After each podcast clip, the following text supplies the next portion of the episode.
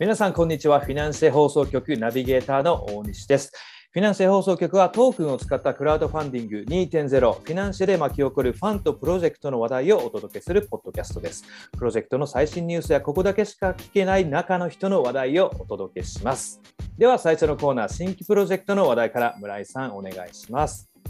はい。卓球の張本智和選手が琉球アスティダリを発表。契約金の一部をトークンにて支払いという話題からお伝えします。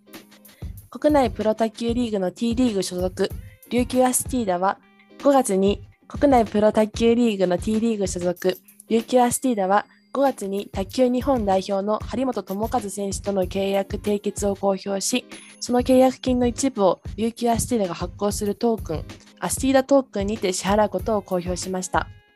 張本選手はトークンホルダーとしてフィナンシェにおける琉球アスティーダファンコミュニティにも参加する予定です。琉球アスティーダは2021年7月に国内卓球プロチームとして初となるクラブトークンを発行し、これまでに2回のファンディングで総額1500万円を超える販売に成功しています。また今年に入り、サッカーチームの南葛 SC や渋谷シティ FC とともに所属選手へのトークン付与を実施しています。ありがとうございます。はい。はいえーサッカーチーム、サッカー選手のね、えートークンでの報酬支払い、受け取りなんですけども、海外でいうとね、あのーあのメッシュ選手、パリ・サンジェルマンへ移籍する際に、その契約金の一部を、えーパリ・サンジェルマントークンで支払ったことでもね、えーかなり話題となりました。はい。あとですね、先ほどあの村井さん触れていただきましたけども、南葛 SC の稲本潤一選手もね、トークンにて、えー一部を報酬受け取るというニュースもね、あの弊社から、えー発表させていただいております。はい。今回の張本選手のね、えーこの一件でかなり注目が集まりそうですよね。うん、そうですね。すごい、うんあの SNS 上でも話題になってましたね。そうですよね。はい。では次の話題に行きましょはい。トークンでレーシングカー制作の話題をお伝えします。女性ドライバーのみのモータースポーツ、共助カップは5月、新規トークンの発行を公表しました。共助カップは2017年にスタートした女性だけのレースシリーズで、現在は富士スピードウェイにて年4回の大会が開催されているものです。競争女子から生まれたネーミング、共助という文字の通り、女性ドライバーたちが真剣勝負に挑むレースシリーズとなっており、ファンの熱狂に支えられているそうです。今回のプロジェクトでは、トークンの販売売上でレーシングカートークン号を制作し、その過程を楽しむコミュニティ、チームトークンの発足も予定されています。う。ありがとうございます。はい。はい、この共助カッププロジェクトなんですけども、かなり盛り上がってるっていうふうに伺ってるんですけど。はい、そうなんです。実は私がちょっと運用の方を担当させていただいてるんですけれども、なるほど。はい、もう今、そうですね、まだまだ初回ファンディング始まったばかりなんですけど、あのたくさんの方に応援いただいて、なんとコミュニティの中にあの競争女子のあの美女レース美女ドライバーの皆さんも登場しているということで非常に盛り上がっております。それはちょっと聞き捨てならないですね。すぐにちょっと自分も参加するようにします。はい、ちなみにこうサポーターの方が、えー参加できる企画として、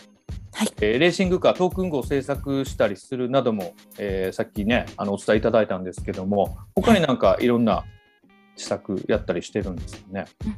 そうですね。一応トークン号の制作が開始されるのが初回ファンディングの後からになるんですけど、うんうん。今のこの実際の初回ファンディング中なんかもすごく盛り上がっていてあのもともとあのル・マン24時間耐久レースで日本人初の総合優勝をされた関谷正則さんが共助カップの実は発足人なのであの関谷さんのお部屋があったりだとかうんうん。あとはこのモータースポーツってあまり興味はあるけど実際に見たことないっていう方もたくさんいらっしゃるかと思うんですけど、まあ、その方たちに向けてこうすごくあの工夫してそのモータースポーツの共助カップの様子とかを配信してくださっていたりとかうんうんっていうそのモータースポーツの面白さなんかも知れるコミュニティになっています。いいですね裏側が見れるっていうのがね魅力ですよね。すごかったです。うわぜひまたちょっとね伝えてください。フィナンシャル放送局でお願いします。では、えー次の話題に行きましょう。はい。FC カリアがクラブトークンの新規発行を公表しました。東海社会人リーグ一部に所属する同クラブは、東海三河地域初となる J リーグクラブ入りを目指しており、今回のクラブトークン新規発行でサポーターを巻き込んだコミュニティ作りを強化するとしています。販売期間は6月20、失礼しました。販売期間は6月20日までで、集まった資金は JFL 復帰を目指した強化資金などに使われる予定です。ありがとうございます。はい、ここまでがトークンニュースのコーナーでございました。えー、続いては中の人に聞いてみようのコーナーに移りたいと思います。今回は鎌倉インターナショナル FC 代表、よも健太郎さんを直撃してきました。ということで村井さんありがとうございました。はい、ありがとうございました。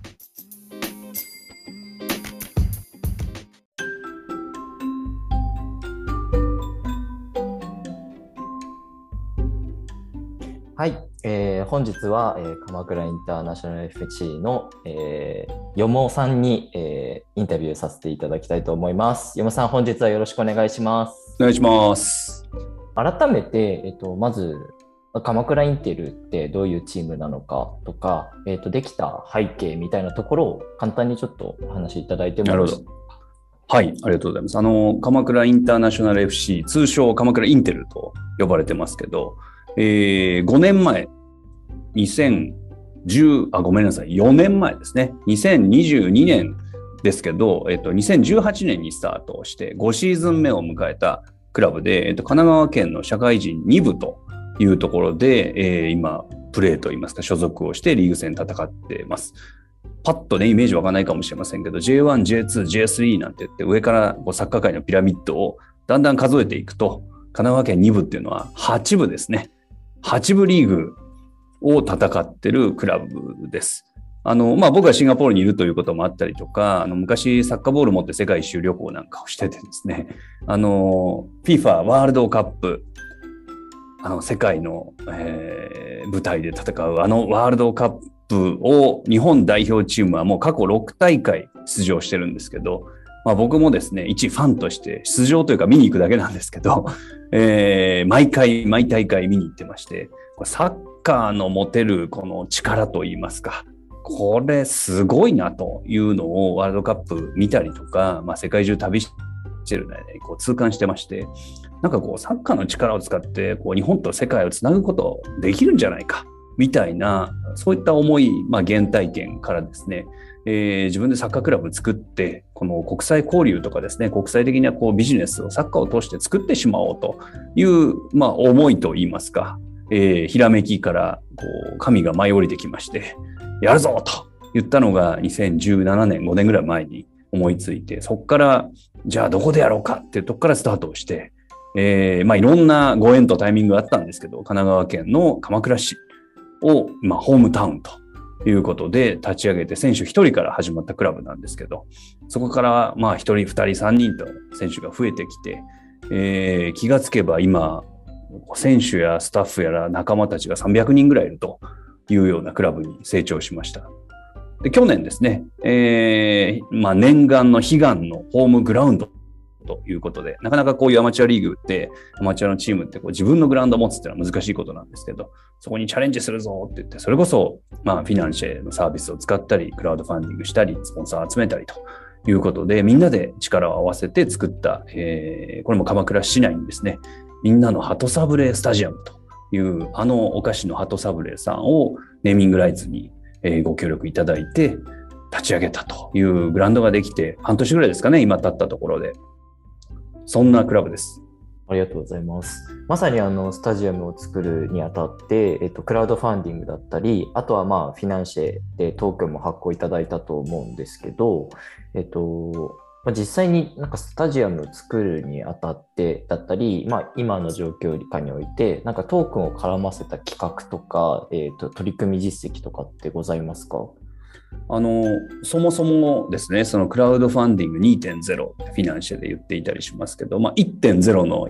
いわゆる、えー、クラファンのプラットフォームを使ってやってたりしたんですが、それだけでは限界があると言いますか、もうあの手この手、いろんな形でこのファンディングをしたいという中で、このトークンっていう仕組み、あ、それだったらお金出してもいいかもって思う人がいるのはすごく事実で、えー、僕らのクラウドファンディングで実際3000万ぐらい集めたんですけど、それに合わせて、えー、このフィナンシェというサービスを使って鎌倉インテルトークンを発行して、これも2300万、えー、集めることができました。ここれはもう一重にその資金調達という意味でのすごい力があったかなというふうに思ってますけど、いざスタジアムができたので、じゃあ出来上がったものをどうやってファンと一緒にトークン買ってくれた人と楽しむかっていうことで、これもまあいろんなことやってるんですけど、一つ代表的なのはフィナンシャカップっていうですね、大会やっちゃおうということで、それこそ本間さんとか、フィナンシャの皆さんと、もうこれも一緒に作るっていうので、えー、フィナンシェのトークンを発行してる、クラブトークンを発行してる他のクラブと手を取り合って、もう2回大会やったんですけど、えー、昨年の12月と今年の3月、いわゆるまあシーズンオフのタイミングで、各チームとも公式戦はないんだけど、すごく、なんていうな、ちょっと緊張度の高い、強度の高い試合でチームを、えーまあ、強化したいという思いと合致をしてですね、フィナンシェカップと銘打って、えー、優勝すると、まあ、賞金もらえると、トークンもらえるみたいな、そんなような仕組みだったり、まあ、あの、優勝カップってね、普通ありますよね、優勝カップ。このトロフィーが NFT でもらえるとかですね。そんなことをやったりとかね、してますよね。ありがとうございます。Web3 とスポーツとか、Web3 とスポーツチームの、まあ、相性だったり、なんか今後の可能性ってどういうふうにお考えですか？僕はなんかフィナンシャルサービスとかは、この投資と応援の間だなというふうに思っていて、まあ、スポーツクラブなんてベースは皆さん応援だと思うんですよ。だけど、なんかリターンでただただ応援する気持ちが吸い取られていくのではなくて、何かこの応援した結果、その発行体が、例えば僕らが成長していった時に、一つトークンっていう価値が上がっていって、こう、リワードといいますか、リターンといいますか、それがあるっていうのは応援する動機にもつながるんじゃないかなと思って。それがないと応援しないかっていうとそんなこともないんだけど、それがあることによって応援したい人ってのも増えるかなと思ってて、グラデーションだと思うんですよね。はい。った時に、なんか成長余地がたくさんある方が応援しがいがあるみたいなのがあるんじゃないかな。もともと強いチームを応援するっていうのはあるとは思うんですよ、人間心理として。ただ、それ以上の成長余地ってあるんだっけっていうとかなりハードルが高くて、J1 のクラブがじゃあ ACL に出るぞとか、クラブワールドカップに出るぞって言ったら、まあまあ、すごい予算必要じゃないですかと。はいはい、で仮にじゃあフィナンシャで5000万集めましたって言っても、あんまり達成できないかもしれないですよねと。考えると、まあ同じ5000万集まっても、これむちゃくちゃなんかすごいことできるんじゃないの？というようなところが、このまだまだこれから成長過程にあるようなこう零細チームとかの方が相性がいいんじゃないかななんていうふうに思ってたりしますね。ああ、確かにそうですね。ありがとうございます。最後のちょっとご質問にはなるんですけども、あのまあ、今後のご展望だったりとか、えーと、なんか結構計画されていることとか、お知らせなどがあれば、ぜひいただけたらなと思います。鎌倉インテルトークンとしては、えー、今、追加ファンディングというのをやってまして、6月の11日まで、えー、追加でファンディングをしてます。でこのタイミングに買っていただけると、まあ、固定の金額で分かりやすく、えー、買えて、かつ手数料もかからないので、えー、非常に、まあ、お得なタイミングかなと思ってます。で追加ファンディングのタイミングだとさらにいいじゃないですが、こうリターンとしての、えー、商品、グッズであったりとか、えー、NFT だったりっていうことがリターンでお渡しできるので、逆にこのタイミングを逃すと、普通の二次流通というタイミングでは、えー、そこの売買手数料がかかったりとか、えー、リターンはつけられないよっていうタイミングなってしまうので、まあ、ここちょっと一旦このタイミングでなんかこう、初めてのトークン触ってみるみたいなのでご購入ご購入いただいたりとか、えー、またはその今ちょっと持ってるけどみたいな形で方にこう追加で買い増してもらうとかっていうタイミングとしてはいいんじゃないかなと思ってますので、まあ、ぜひここで我々の仲間になってほしいなと思ってまして、まあ、Web3 ってそういうことだなと思ってて、誰かがこう上からあの何かを指示するとか、一方的な関係性じゃなくて、みんなでその利害関係をなんて運命共同体になっていくのが Web3 の考え方かなと思うので、えー、皆さんもこう買っていただいて仲間になってもらってそこから、